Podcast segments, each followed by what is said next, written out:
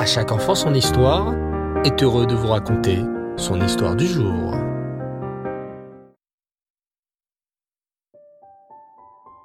Bonsoir cher enfant, et Reftov, tu vas bien? Tu as passé une belle journée? Baruch Hashem. Demain soir nous serons le 9 Av, Tisha B'Av. Ce jour-là, nos parents jeûnent pour rappeler la destruction des deux temples. Maintenant, il n'en reste qu'un mur, très kadosh, où les juifs du monde entier viennent prier. La haine gratuite est la raison de la destruction du deuxième temple. Nous reconstruirons le troisième temple, Bezrat Hashem, avec la venue du Mashiach, par l'amour gratuit. Écoute cette histoire et tu comprendras comment on peut aimer son prochain, même quand il est vraiment désagréable. Dans la yeshiva de Novardok, à Bialiskok, il n'y avait pas de dortoir pour les étudiants. Ceux-ci devaient louer des chambres dans le quartier avoisinant pour dormir, et ils venaient ensuite étudier à la yeshiva. Non loin de la yeshiva, se trouvait un immeuble dont la propriétaire louait plus de 20 chambres aux étudiants. Cette femme était une veuve qui vivait avec son fils unique. Elle n'aimait pas les bachorim, les jeunes hommes de la yeshiva, et elle passait son temps à les critiquer, à se moquer d'eux. Elle leur rendait la vie infernale.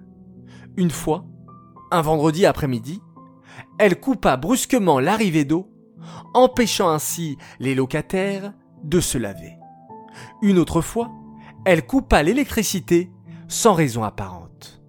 Finalement, l'un après l'autre, les Bachorim quittèrent l'immeuble pour trouver ailleurs un autre logement.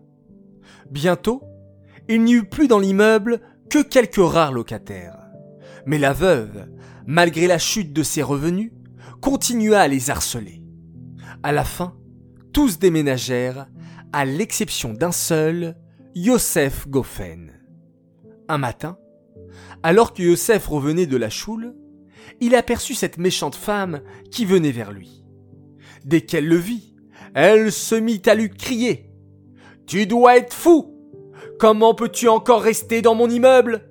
Tu vois bien que tous les autres garçons sont partis. Pourquoi ne pars-tu pas toi aussi?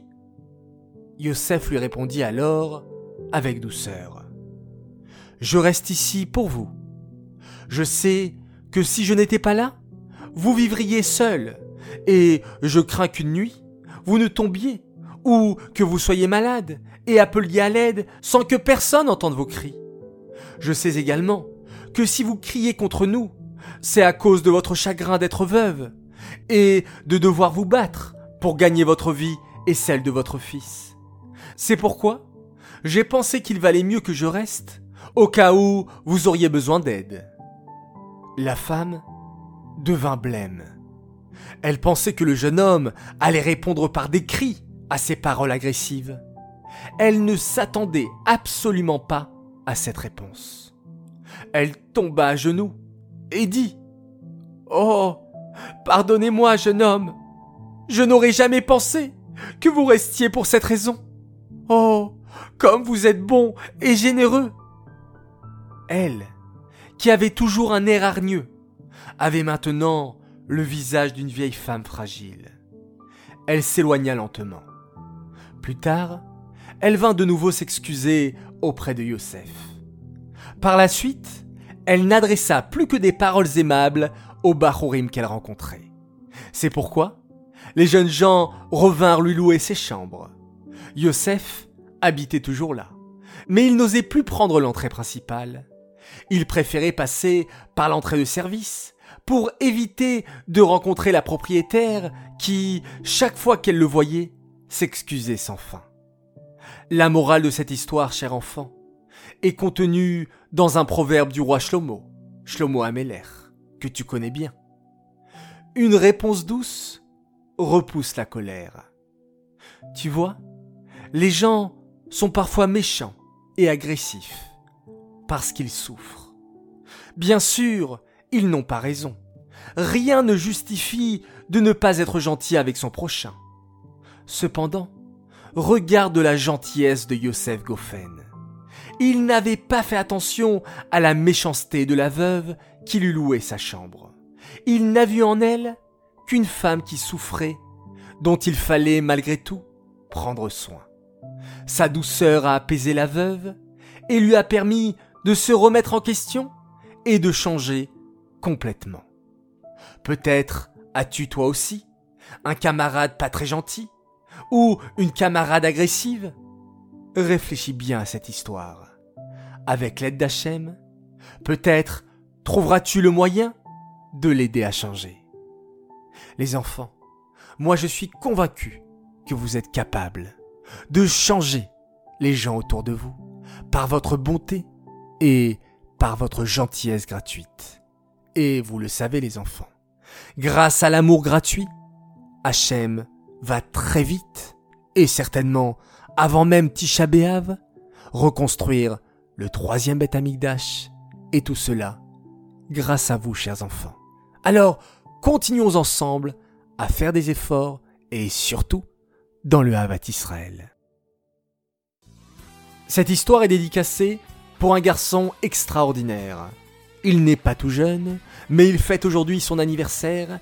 Il s'appelle Ethan Gez et toute sa famille se joint à moi pour te souhaiter un immense Mazal Tov, un joyeux anniversaire et qu'Akadosh Baoru, le maître du monde, t'ouvre les cieux pour exaucer toutes tes demandes. J'aimerais maintenant faire mes trois coucous du soir. Premier coucou pour une famille très sympathique, la famille Cohen et tout particulièrement Elimelech, Ovadia, Naftali, Berouria et maman. Voilà un premier coucou pour vous vous le méritez les enfants. Deuxième coucou pour deux frères adorables qui m'ont dernièrement remercié pour toutes ces belles histoires. Alors, à mon tour de vous dire merci les garçons, Mendel et Lévi, Saada, vous êtes géniaux. Et enfin, un troisième coucou pour une belle princesse, une admirable fille qui elle aussi m'a remercié de toutes ces histoires. Alors, un coucou spécial pour toi, Léa Gagesh, tu le mérites tant et qu'Hachem t'apporte beaucoup de joie et de bonheur autour de toi. Les enfants, je vous souhaite à tous de passer une agréable nuit. Prenez beaucoup de force, reprenez une belle respiration et tous ensemble, nous allons terminer cette belle journée en faisant un extraordinaire Shema Israël. Laila Tov.